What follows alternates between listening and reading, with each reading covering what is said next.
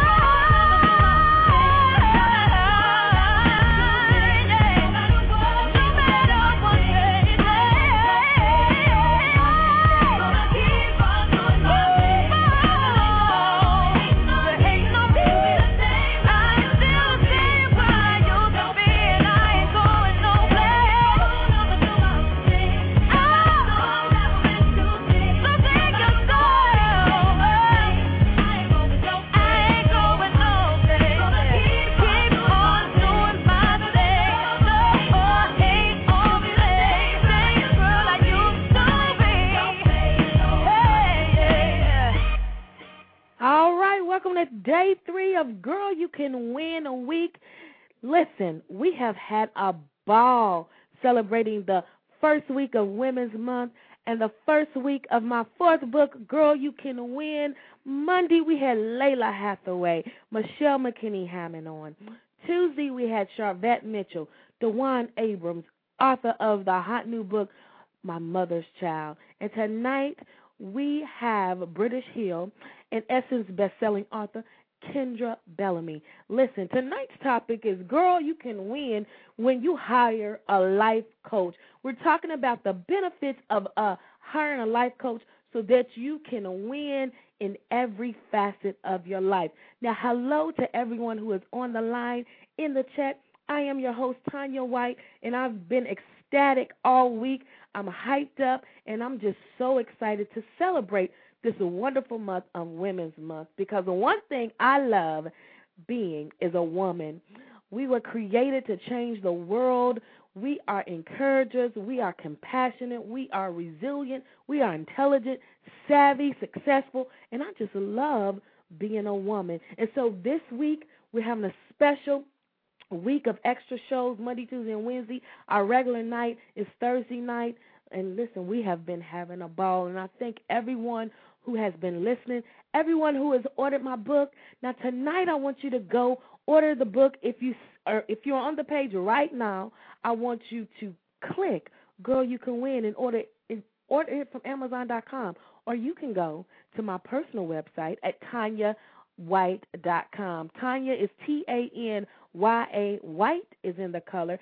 And when you order tonight, we're giving you a free download of a teaching I did called I'm Starting Over, and I Ain't Never Going Back to That Place Again. Listen, I taught it a few years ago, and it is powerful. It gives you powerful tips about how when you are determined to start over and determined to live your destiny, there's some places and some people you cannot visit ever again. Listen, it's talking about the blind man who wanted to see, and Jesus gave him his sight, and Jesus told him, don't go back there again. It's powerful. It will change your life, and then you will have a winning book to accompany that wonderful inspirational teaching. So order it tonight on TanyaWhite.com.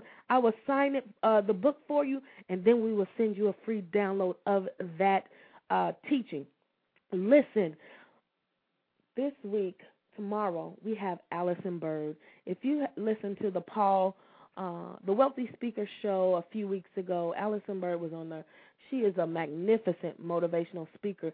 She will be on tomorrow night, on our regular night, at 7 p.m., and we're going to talk about Girl, You Can Win when you discover your purpose within. It's going to be powerful, and if you really don't know what your purpose is right now, I would highly, highly encourage you to tune in tomorrow night, call in the show, because Allison is going to be on the entire show. She's going to give us tips, and she's going to take some calls, and if you have a question about discovering your purpose, knowing what your purpose is, what do you do after you find it, we're going to answer all of those questions tonight. Now, tomorrow night, listen, I'm so excited. I'm trying to get confused because we're going to talk about life coaching, and we're going to talk about this hot new book by Kendra Bellamy called 15 Years. And so we're going to get set to bring her on. I know it's a little early, but I want to bring Kendra on. She is an Essence best-selling author of a slew of books, and not only is she a best-selling author, she is also moderates, and she's a founder of Writers Hut, online writing community that helps writers really just dive into their purpose and get the information they need. And so tonight, Kendra's on to talk about her brand new book, 15 Years, and that was an intriguing title, too. I love the cover, so we're going to bring her on. I believe this is her first time here on Real Talk with Tanya White, but I hope it's not her last. So welcome for the first but not the last time to the Real Talk with Tanya White, Miss Kendra Bellamy. Hello, Kendra. How are you? Hi, Tanya. How are you?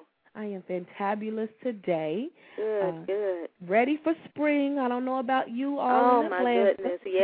Yes. Please come. Yes. I'm sick of the snow. Yes. And I'm ready for some sunshine and warm weather. Well, welcome. I think this is your first time. It is. All righty.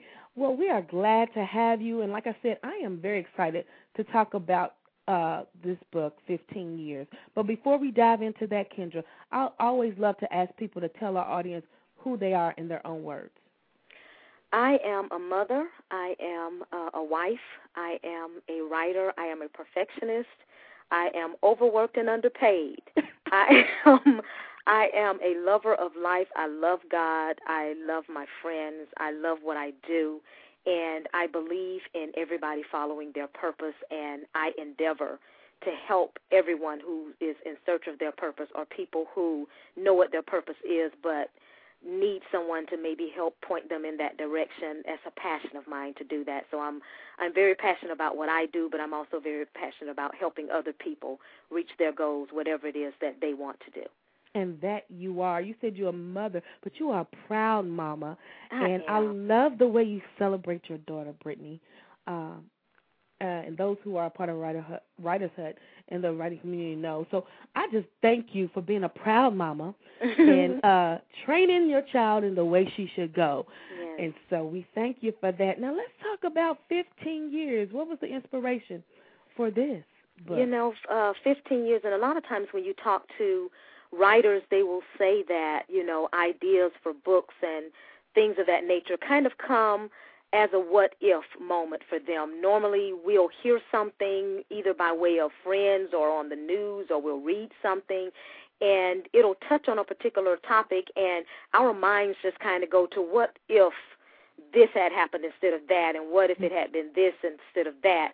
And so that's kind of what 15 years was for me. It really was an idea that was planted in my mind several years ago, and I had written a manuscript that was very similar to 15 years several years ago. Mm-hmm. But when I decided to embark on getting 15 years published, when I pulled that manuscript out and I reread what I had written back in, I think I wrote it back in 2001 or something like that, I wanted to change the concept a bit on it. But it was one of those things where I had, I thought to myself, you know, what could really happen to a child who is brought up in the system, who the state basically has taken care of their entire lives? How does that affect them into their adulthood? Do they get over it, as we're so easy to say, oh, get over it, you know, that was a long time ago, you know, that kind of thing? Or is it something that's a burden to them in a sense that they carry into their adulthood? And how do they handle the way that these things, the negative things that may have happened to them because they didn't have a stable home, how do they handle that as they move into adulthood? And so, therefore, the idea for Josiah's character was birthed, and I wrote this book, 15 Years, surrounding him, and he is a very, very successful man, 30 years old. He's a corporate giant, basically working for a Fortune 500 company. He graduated at the top of his class. You know, he has all of these wonderful things going for him. He's very handsome. He's a single man. He gets a lot of attention from women. All of this stuff that makes it look good on the outside is what people see on the outside, and on the outside he looks like a man who has it all together.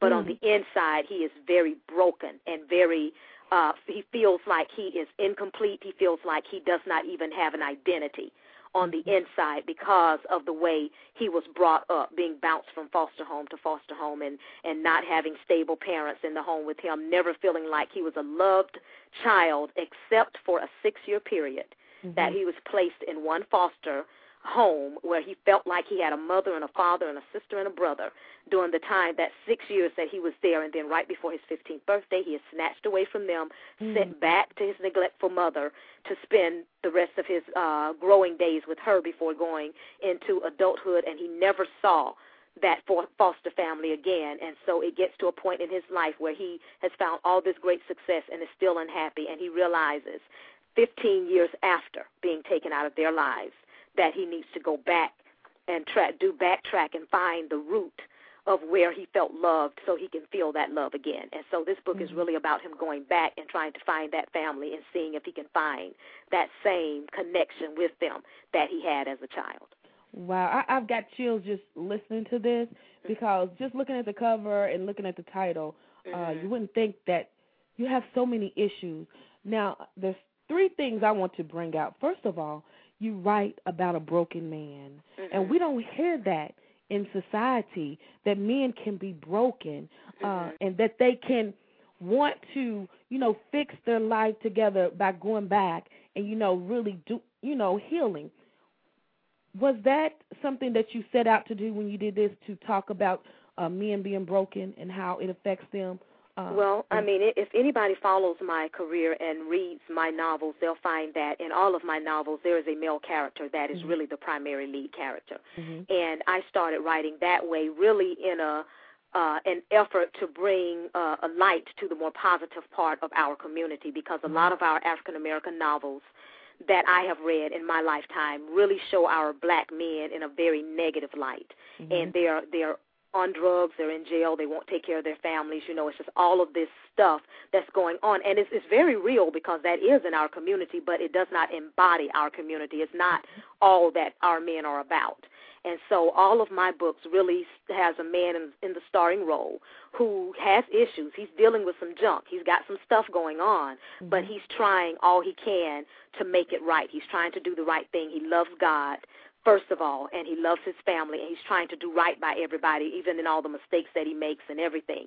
He is trying to do the right thing. And in this particular book, you're right, a lot of times we don't hear about broken men and men who are struggling with different things, but it's not because they don't exist, it's because they don't talk about it. Yes. You know, they don't, they're not so open to talk about it as a lot of times women can be when it comes to these things. And that is the way Josiah is, and that's why he's been a broken man for so long, because he's been basically wearing a mask. You know, there are very few people that even know about his past. It's not something that he's divulged to a whole lot of people in his life, and so he almost struggles with this alone by choice. You know, he's nightmares and can't sleep well, and, you know, just really having an inward battle going on just for years in his life, you know, really having to kind of cry in secret about all of the things that really are publicly just kind of haunting him. And so he chooses to deal with it as most men that we hear about deal with it, and that is alone and by himself, and he prefers that nobody knows about it. But eventually, in order for him to get the help that he needs, he's going to have to open up to people, and he does start to do that. And when he starts to open up to people, and they are the right people, like his pastor and his best friend and these people who can give him some strong spiritual grounding and give him good advice, not just based on common sense, but based on the Word of God, you know. And so he opens himself up to these people, and they basically are the ones who push him to go back and to find where he felt like where he lost that identity, and go back and see if he can mend that brokenness that's on the inside of him that has had him bleeding basically for 15 years. Wow. If you just joined Real Talk with Tanya White, we're talking to Essence best-selling author Kendra Norman-Bellamy. She's talking about her brand-new book, 15 Years. Love the name Josiah. Now, I said if I ever had a male child, that would be his name. So I love the character. Also, I love the fact that you talk about systematic failures in the U.S., talking about, you know, the child care system when the foster care system, because that's a real issue. I'm a teacher, and I've seen some of the kids bounce back and forth from foster home back to real parents, foster home back to real parents. So that is a real issue. So did you have to stretch? Do you have research, or was this somebody that you knew closely to get this information? Well, I guess it was a motivation for me in a sense was that my father has a very large family. Well, actually, both my parents do, but my father's is particularly large. He comes from a family of 18 children, same mother, same father, 18 children. But because there were so many of them, his mother, my grandmother, was still having babies when others were grown and getting married. Some of her children were grown, getting married, and she was still giving birth to other children. So they weren't really a tightly knit family. And so one of my father's brothers had about, I believe it was either 9 or 12 children that he had. And ironically, he married one of my mother's sisters. So one of my father's brothers and one of my mother's sisters were husband and wife. Wow. And they had, together, they had 9 or 12 children. And both of them, unfortunately, met an untimely death. Both of the parents did. And so the children, because their aunts and uncles were all spread all over everywhere and weren't really all that close, the children ended up being in the foster system. And so these children were scattered in different foster homes, and eventually family members kind of got them and took them in.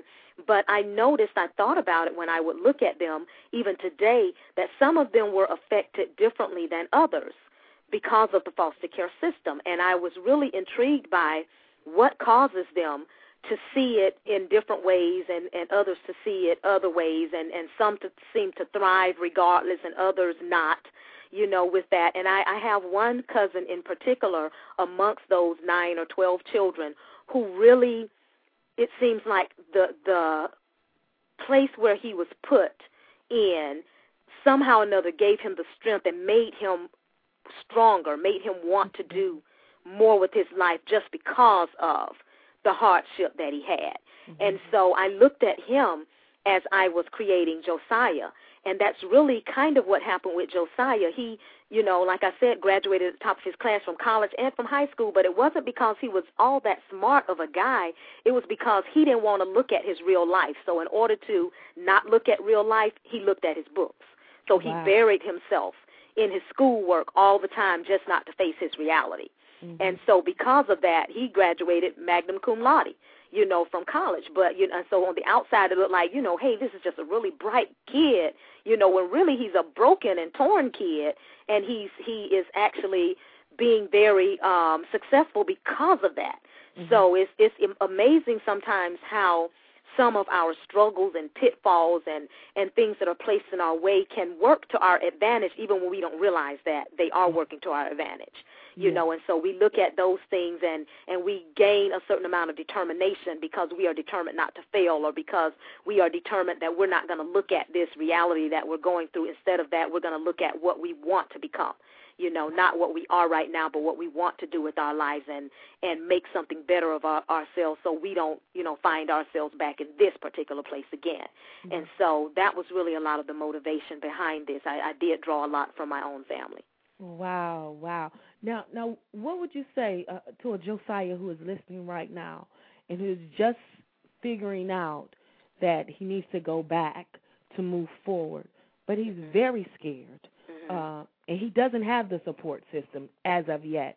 Mm-hmm. What words of encouragement would you give him right now about? Well, I think it's important that we talk to those Josiahs before they necessarily get to the place of needing to come back. I think we need to to make them realize that there may come a time when you need to go back. Mm-hmm. And so I think it's important to catch it early, because that's where that old saying of not burning your bridges come in.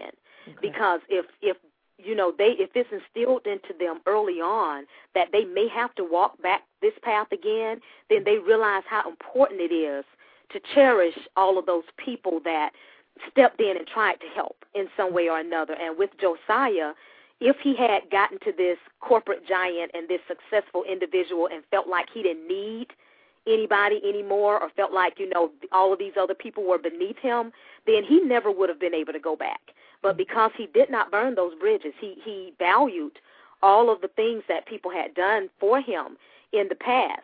You know, he was able to go back to them because he had not shunned them, he had not looked down on them, or anything like that, as he began to climb up a successful ladder. And so I think it's important that we catch them on their way up, not after they've gotten there, because if they got there and between the bottom of the ladder and the top of the ladder, they cut off all communications and they did not want to deal with people and they thought they were better than this person or thought they didn't need this person anymore, then they get to a pinnacle of their lives and find out, hey, I've reached almost every goal in my life that I want to reach, and I'm still very unhappy. Mm-hmm. And then they look back and realize, hey, this is where I had happiness. I need to reconnect to this. Well, if they've burned the bridge that will get them back to that, then it's too late at that point. So it's very important that they cherish all of those good seeds that are planted in their lives at the beginning, so that if life comes full circle and they find themselves, money and all, having to go back to their humble beginnings, then it won't be a problem with them doing that. Wow. If you just joined Real Talk with Tanya White, talking to Kendra Norman-Bellamy, talking about this fantastic book called 15 Years. Now, Kendra, our time is quickly running out, but I do want to talk. You said that Josiah was taken from his, you know, nurturing foster home and then take place back with his neglectful mother, correct? Mm-hmm. What would you say to, you know, because you have to encourage sometimes parents who are not on their job. And as a teacher, I see it, and sadly, see it more than the, you know, the positive side. Right. How can you really talk and get through or plant that seed to tell them that what they're doing now to their child is really having a heavy effect on them? Yeah, I you know, it's so important, and sometimes we as parents don't realize how, first of all, how fleeting time is. Time just passes so quickly. I look at my daughters, and I have two of them, and one is now 17, the other is 20, and I can remember when I was their age, you know, and so time has just passed so quickly. I remember giving birth to them and watching them grow and you know, just thinking of where I wanted to be at the time they get ready to go to college or what I wanted to provide for them by the time they get to go to college. And those years just pass so quickly that I think parents need to really embrace their children and realize that they are the models that their children are looking at, and what we do with our children in their youth affects them through their entire lives, whether that's good or bad. If we're planting bad seeds, those seeds are going to grow just like the good seeds that we are planting before them.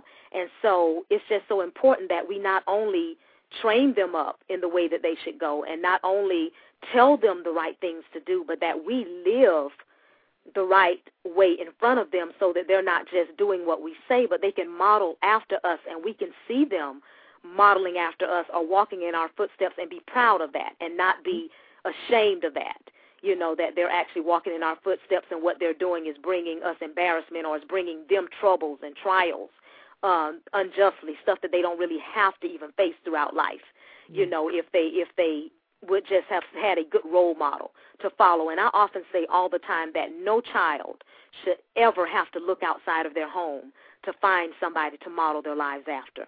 They should be able to find that in-house. And then, you know, they can look outside and see other models, but they should be able to find a positive role model, male and female, or male or female, however that goes, within the four walls of their own home. So it's just so important for us to embrace our children, to love our children, and to raise our children properly so that society doesn't have to raise them later on. Yes. Awesome, awesome. Where can we get this book, 15 Years? It's pretty much in all bookstores right now. You can get it in the local bookstores that you walk into, the Barnes & Noble, and Books A Million, Borders, online, Amazon.com. They can get it there. It's even at Walmart, so you can pick it up at Walmart. And I've a couple of people told me that they saw it in the book section of grocery stores. So, you know, it has really good distribution. So, you know, it's out there. If they're looking for it, they can get it. And if they want to order online, they can actually go to my website, KendraNormanBellamy.com, and there is a books link on there that will take them to all of my books, and then there are links on the website that will take them to online bookstores where they can purchase the books. Wow. Now, Kendra, before we let you go, you are a busy bee. You are determined to win in 2010. You got 4 projects out. January, you had The Morning After. You have 15 Years out in February. Now you got something coming out in July. I do. July, I have Song of Solomon is coming out in July, and this is a story that's actually very dear to me. But the story really is about a young man who has a gift to sing, who God has anointed to sing, who sings and people are healed and people are saved and all of this, but something traumatic happens in his life that snuffs out that gift. It takes away his entire desire to sing and to use that ministry that God has given him. So he needs to find a reason to sing again. And so that really is what this particular book is about. And then I have my first nonfiction ministerial tool called I Shall Not Die that will be releasing in October. And that one is based upon my own life experiences with my first husband who passed away back in 95.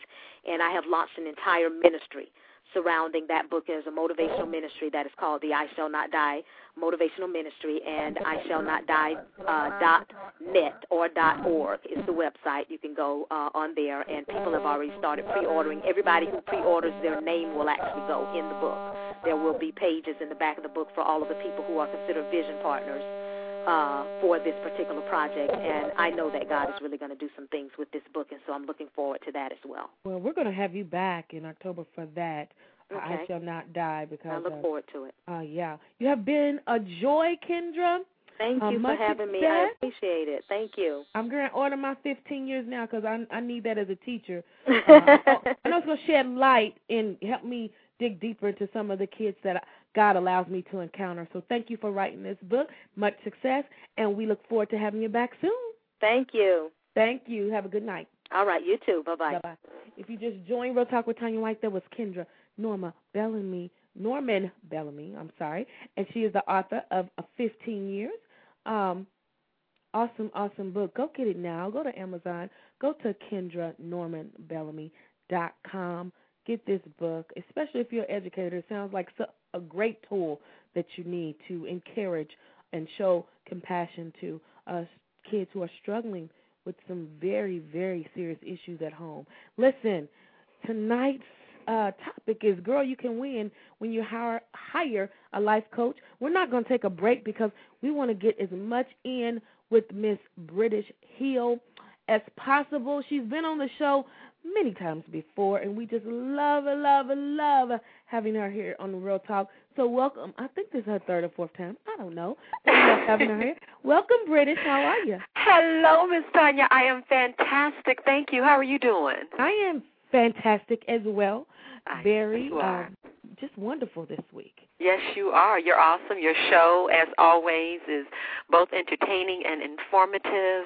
I always learn something new when I listen to your show, and I just, I want to, commend you and thank you for being you and, for all that you do for women around the world and in the universe, quite frankly. So thank you very much. Well, you're so welcome. So welcome. Thank you. Tell us who British Hill is, because we need to know why we need to hire a life coach so that we can win in 2010 and beyond. Tell us who you are first. Absolutely, absolutely. Well, Tanya, of course, thank you so much for having me as a guest on the show. It's different because I've been, I think, once before solo, but I'm usually here with my awesome best friend and partner, my husband, Shelby Hill. I thank you for allowing me to come on and spend a little time to talk about something that's so near and dear to my heart, which is coaching. But first and foremost, British Hill, I am a wife and a mother. I have a 21-year-old son. It's almost hard for me to get those words out of my mouth, that he is as old as he is, Julian, who's in Chicago attending school. And I am a woman who has had her journey, like everyone else. And, I do have a story. And I have a story of triumph as well as, lots and lots of, ups and downs and some moments of turmoil. So I definitely have lived a life that has been full of lots of lessons and some good, all good, but some that didn't feel really that great. But the truth is I've been able to persevere and really, grow into the woman that I am today, which I really feel very proud of. And it is because I have been able to very fearlessly walk forward into what I feel was truly God's intention for me, and that is to inspire and empower other women to step into their greatness and face fear dead on and then walk through it and move forward. That's what I do. That's what I love to do. Does not feel like work. It really feels more like a calling, and every time I talk to someone about coaching, I feel as if I'm in service and I'm doing what I was meant to do. You said fearlessly walk forward. I like that. I'm writing that down. Mm-hmm. I'm going to quote you on Facebook. Mm-hmm. Now, as a life coach myself, I know exactly what you mean. You have to go through a journey before you are a life coach. You have to deal with some ugly truths about yourself and then be determined to heal them, get an action plan in order before you can really coach other people. I agree. I do. I definitely agree. I think it is part of the process. I think it is what equips you to be able to pour into others and shine a light for them. Yes. Now, define what coaching is, British, because we hear that coaching has been out heavily for the last 10 years, I believe.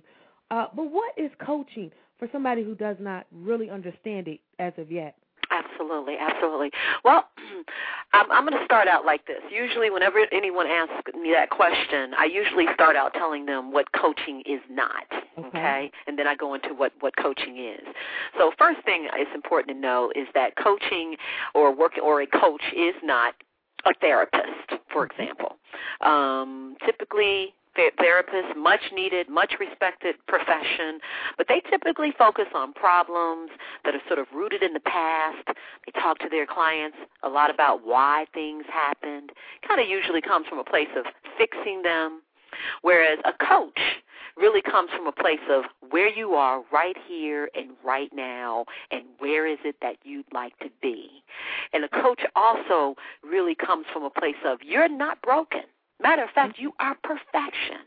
It's really about helping you to see it, to reveal it, to develop it, and then go ahead and use it. And so a coach is definitely not a therapist. We work in the here and the now, and then we help people move forward and to create the life that they want and really unveil the answers that exist within them already. That's why we're not friends and family. Now, let me say this. We could you can't just rush through that. Okay, go ahead. I've never heard anybody say that. You weak coaches help you see it, develop it. And you're right. When people come to me and with that woe is me, we can't talk about that because I'm not here to do that. Right. I'm here when you call me. That means you're ready to move and you're ready to move forward, and I'm just your cheerleader, your invisible hand pushing you forward. Ooh, okay. Oh, yeah. Oh, yeah, it's true. Because and a lot of people think, I'm going to get a coach and I'm going to have a shoulder to cry on. And I do a lot of interviews, and I'm sure you do. When people, go down that road, you have to bring them back. And a lot of people think when you bring them back, like you said, to the here and now, is that you're unsympathetic to what they're going through. Can you differentiate why it's so important for coaches to act in the here and now so that we really can move forward? Absolutely. That's a great suggestion. And so the reason we do that is certainly not because there's, that we're unsympathetic. As a matter of fact, the coach is really, I believe, one of the most compassionate people that you can, have in your life for sure. But the reason why is, in my opinion, is that as a coach, it's important for us to first help people to see it. Okay, people need to see what it is that they want, and they need to see the opportunities that are right there in front of them oftentimes, and at the same time be able to see the potential barriers so that they can be prepared to work through them. So we can't hang out in the past and be that sort of woe is me and let you sort of, wallow in the mire. We might let you vent for a little bit, but then we're always having to take you, the goal is to take you to a place where you can see it. And then along with seeing it, we move you to a place of owning it. I believe it's important for people to own what is true for them.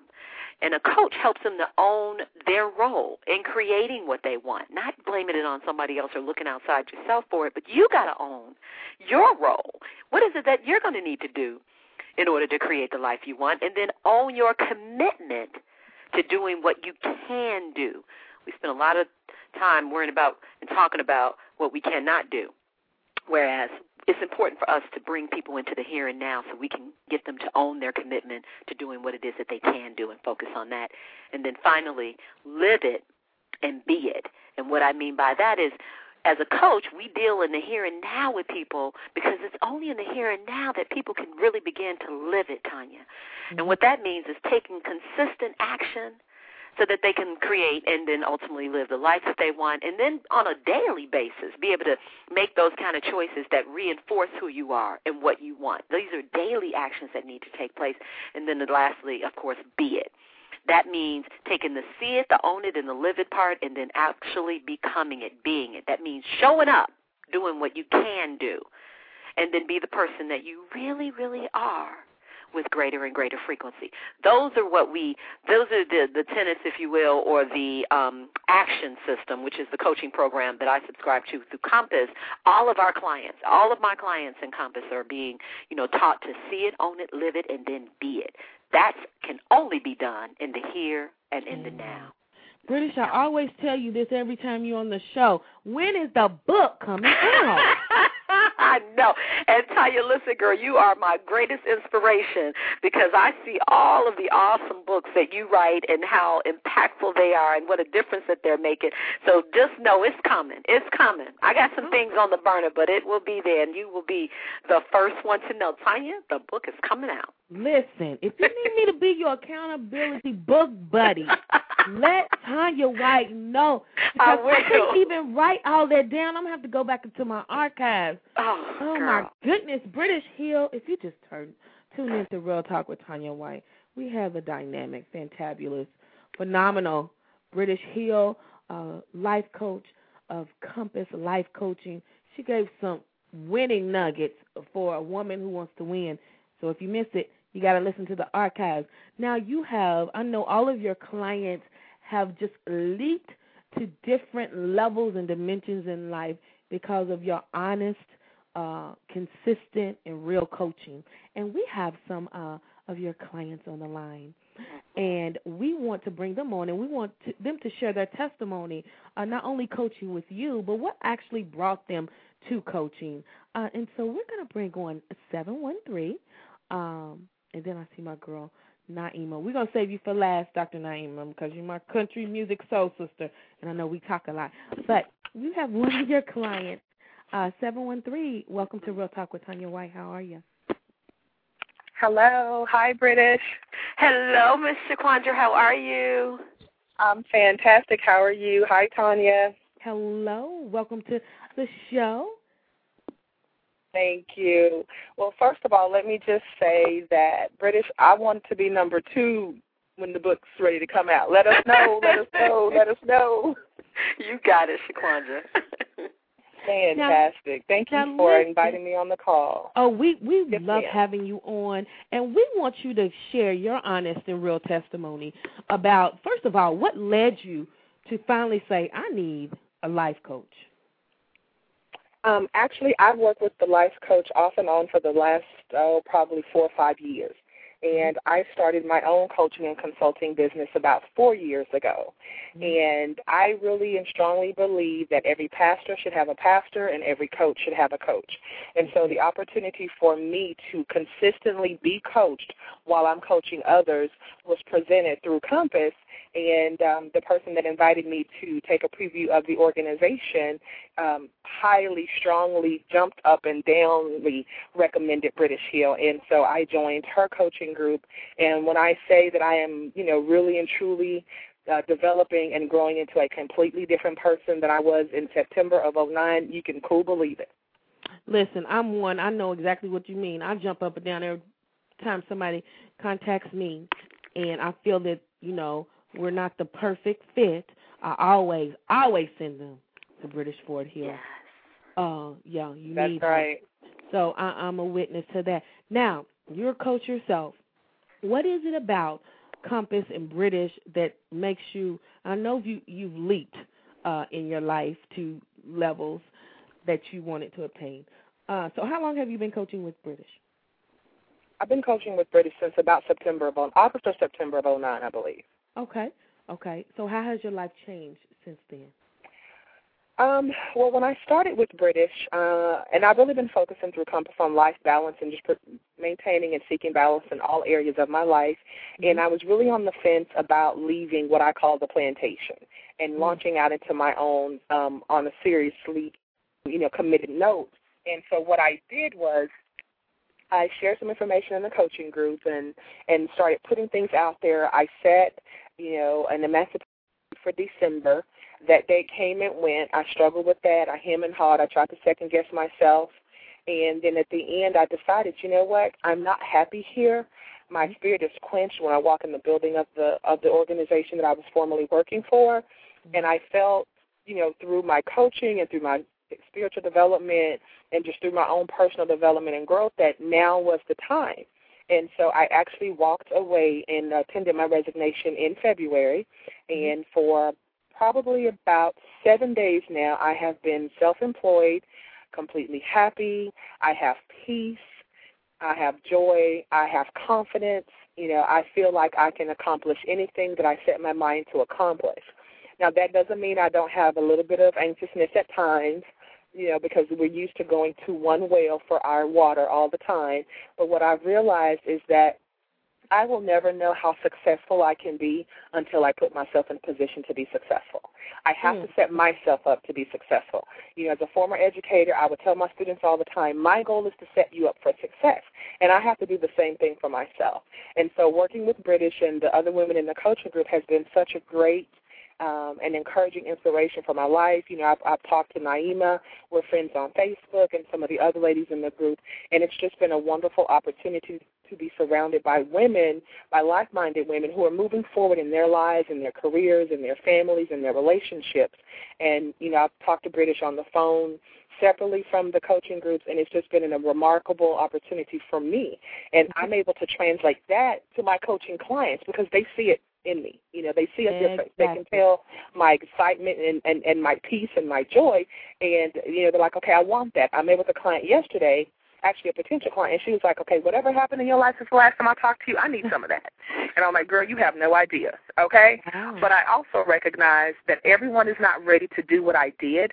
So like British said, we have to be careful about allowing them to see what's true in their lives, to own what's true in their lives, and then giving them to the level of living it and being it for them. That's it. British for Hill. Listen, let me ask you something. Thank you, Shaquandra. And I give props to educators because I'm an educator myself. Thank you. Shaquandra, you are amazing as always. I love you. And it was such a blessing to have met you, darling. Thank you so much for sharing on our call, on Tanya's show tonight. Thank you. Yeah. Thank you. Shaquandra, we're going to mute you out, but if you can, hold on, because I know British has to leave in a few minutes. And I want her to, British, I want you to give us some tips on when you get that client who you know is not ready to really deal with the commitment of coaching and the investment, financial investment of coaching. What advice would you give that person? Because sometimes when you get into something and you're really not ready, you just mess it up and create a huger gap. Yeah, absolutely. Great question. Tanya, you know, when I do complimentary sessions with people in the beginning to kind of, you know, talk to them, so what is it that you want? What's led you here? Why did you want to do this session? What are you trying to create in your life? Or even when I'm just getting into a casual conversation with maybe a woman, even outside of a session or a work environment, we just kind of meet someplace and we start talking, and she starts talking about, you know, things that she wants to create in her life, or she's interested in what it is that I do, whatever the case may be. What I'm usually encouraging people, or my best bit of advice in that case would be to take a step forward to work with the coach when you are ready to make a change. Mm-hmm. And I mean that. I have absolutely, you know, not necessarily turned people down, but I have suggested that they wait. Or I've let them off the hook where maybe they've, you know, said, oh, yeah, girl, I'm going to call you. I'm going to get in that coaching group. I'm going to join Compass. Or, you know, I'm going to definitely get those private sessions with you. I know I need to. I've been talking about it for the last 6 months, you know, this kind of stuff. Mm-hmm. I let people off the hook, and I say to them, listen, this is for you. This is for your life. Mm-hmm. It is all good. And whether you join a coach in a private relationship or you join a personal development and coaching group like Shaquandra did, like I am with Compass, whatever the case may be, it is for you and for your life. So my biggest bit of advice is be ready for it. Don't make the commitment until you are ready. Now, I will say that Compass, which is my primary coaching business, and where Shaquandra is a client in my coaching group, and Naima, and, you know, we do work in a group session, is a great sort of first place for a lot of women that may not be ready for the full financial commitment of working with a private coach, or they may not be ready for this sort of full disclosure, let me put my life all out on the line and really make those sort of day-to-day accountability, you know, that private coaching really puts you on the line, like, come on, let's move forward and get it done. The Compass environment allows women in that case to sort of dip their toe into the world of personal development and coaching in a group environment. And it also, which quite frankly is very powerful, very effective, and it's also for some women a safe place to begin, because they can just sort of sit in a group, kind of bring up their confidence and self-esteem by realizing that they're not the only ones that's going through this trouble or having financial issues or having relationship issues. It helps their own level of confidence when they can hear, wow, she's going through that too. Or they can kind of sit in the back of the room, so to speak, and sort of listen to the inspiring words before they step up. So it helps that. And then it also helps because for women who are ready for change but are not ready for the financial commitment of a private coach, Compass can serve them in that it allows them to sort of, you know, dip their toe in financially, because Compass people can become a part of my group for, you know, $39 a month, and then they can work their way up to the usual $200 or $300 a month for a private coach. So that would be my answer. Either, you know, wait completely until you're ready, or start slow and work in a group personal development environment that might be a much more affordable price tag as well. Yeah, the group coaching, and you're right, because sometimes we have to just like take those baby steps. Yes. And there's nothing wrong with that. And one thing I want you to do, I know you have to go, and we're going to bring Naima before you go, and then you can get out. But you said when people say, I'm going to do it, it's like they're trying to do it for you. So I'm glad you said that you let people off the hook, because I do that all the time. Because I tell them, listen, I don't want you to do it for me. Right. You know, you're not trying to please me. This is for your betterment. You said that you want to move forward, and it's okay if you're not ready. So you know I do that all the time. I know you do. Yes, you do. You really, and you know what you've also done is, as you said, referred people to my coaching, which is a group environment, and you know, costs a little bit more, less for some people. And you said, hey, British, seems like she might be a better fit for your environment. And so and I want to thank you for that, because you definitely have done that. Yeah. I'm a winning woman, and a winning woman knows when to say no and let go. So I know how to do that now in my life, and I'm not ashamed to do so. Let's bring on my country music soul sister. I love her, Dr. Naima. Naima! Hi! Hi, Naima. Hello, British. Hi, Tanya. How are you guys?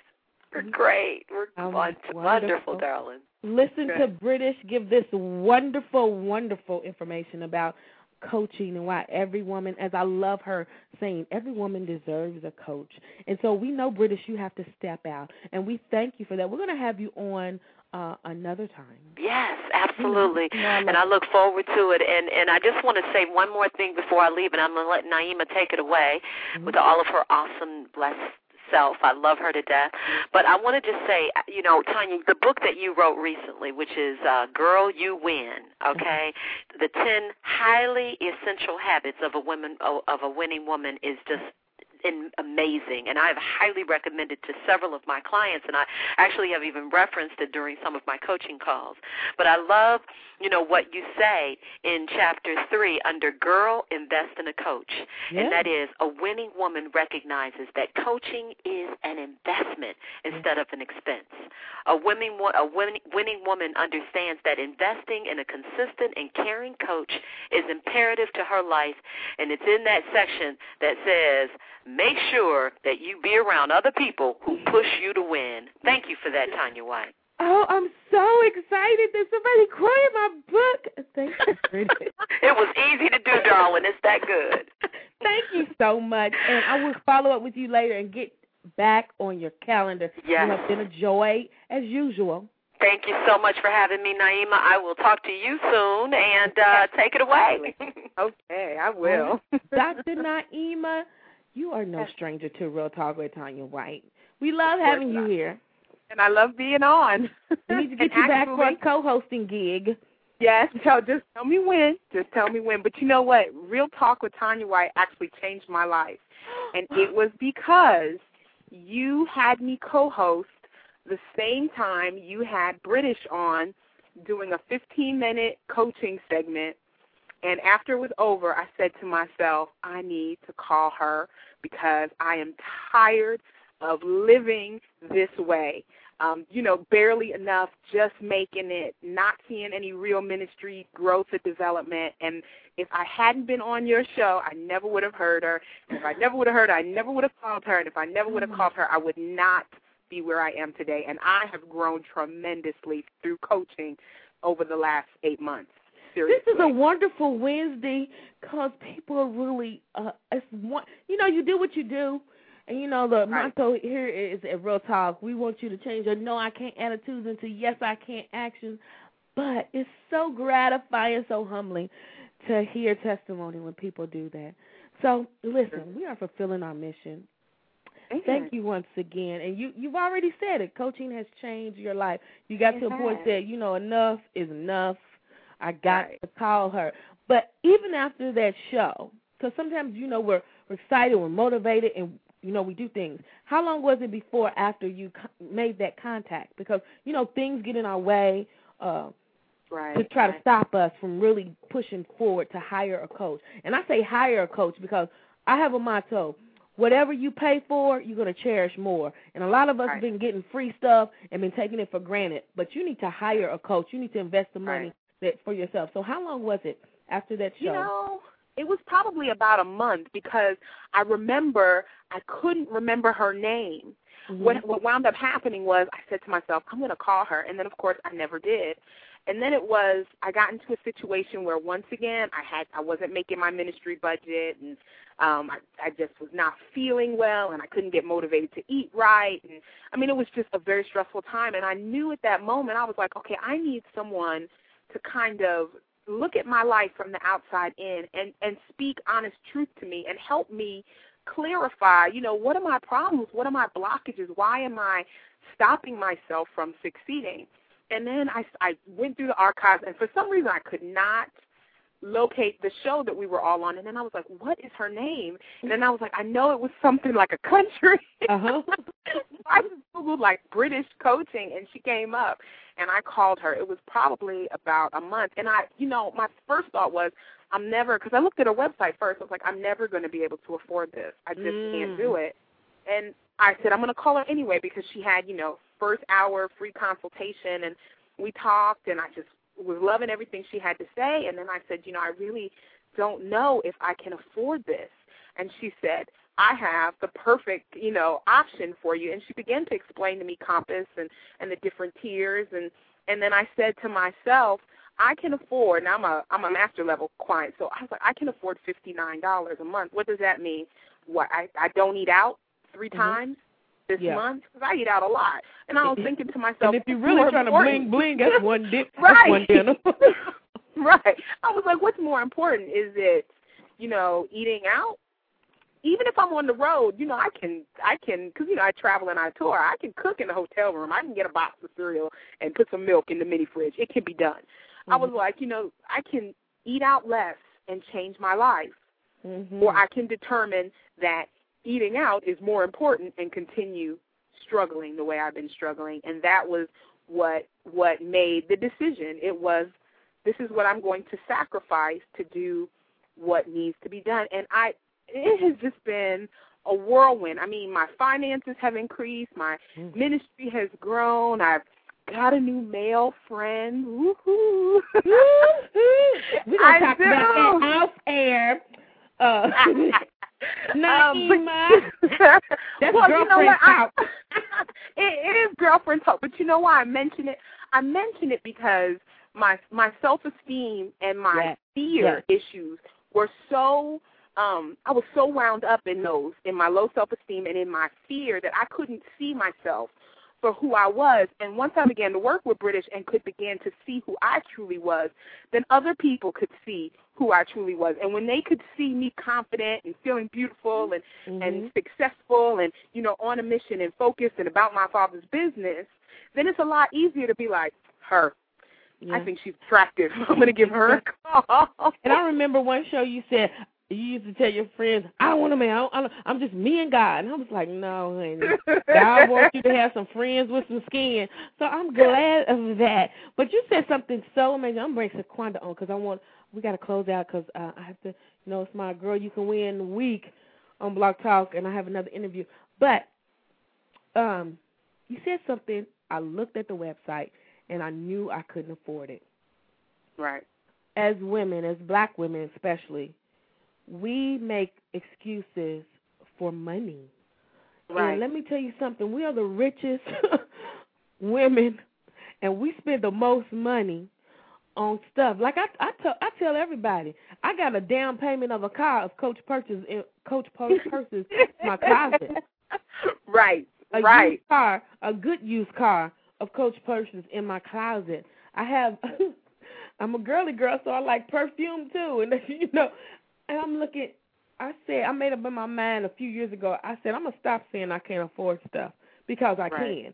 It's how my mindset and how we think. And I want to bring Shaquandra in here and ask her about the money issue, especially when it comes to coaching clients, because that's, when it comes to clients sometimes, that's the biggest number one excuse they say, I can't afford it. Shaquandra, are you there?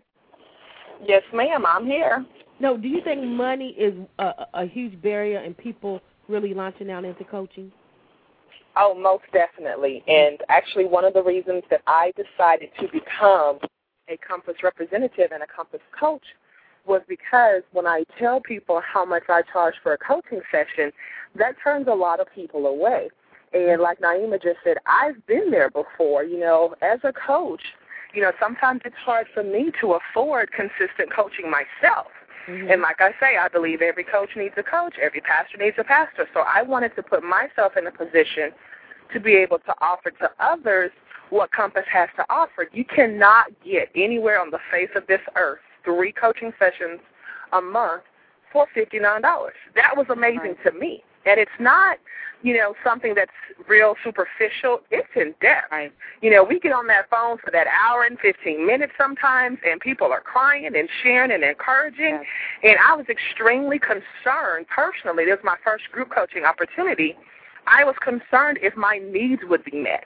Yes. And so if there's anyone out there that's listening that's concerned about being in a group, you know, as far as confidentiality, throw that out of the window. You know, as far as making sure that their individual needs will be met, I have never left a call not getting what I went into the call to get. Wow. Listen, ladies, this, yes, ma'am. We're going to have y'all back, but we have like a minute, 15 seconds. Shaquandra, I want you to leave the yes, audience with one thing about why you need to hire a coach. Our topic is, Girl, You Can Win When You hire a coach. I'm going to stress hire a coach one more again. Shaquandra, leave us with one thing with our audience, women, because it's Women's Month, about why they need to invest in a coach.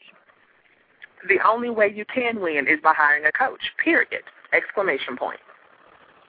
Okay. Girl, you are good. Amen. I'm going to have you back up the step. Nice. Amen. Yes. One thing. One thing? Mm-hmm. My one thing is this. I am winning because I hired a coach. Ooh, right. Amen, Naima. You better say that, girl. I am winning. Listen, y'all have been phenomenal.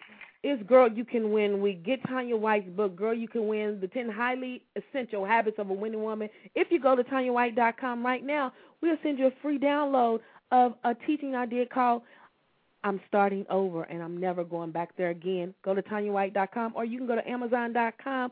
These ladies, British, Shaquandra, Naima, Kendra, have been phenomenal. Tune in tomorrow as we have Allison Bird. We're going to close out with our Song of the Week by Christina Aguilera. It's called I'm Here to Stay. And as a winning woman, you got to be determined to be where you're supposed to be and stay where God places you. I love you guys. Tune in tomorrow, and we'll follow up with you later.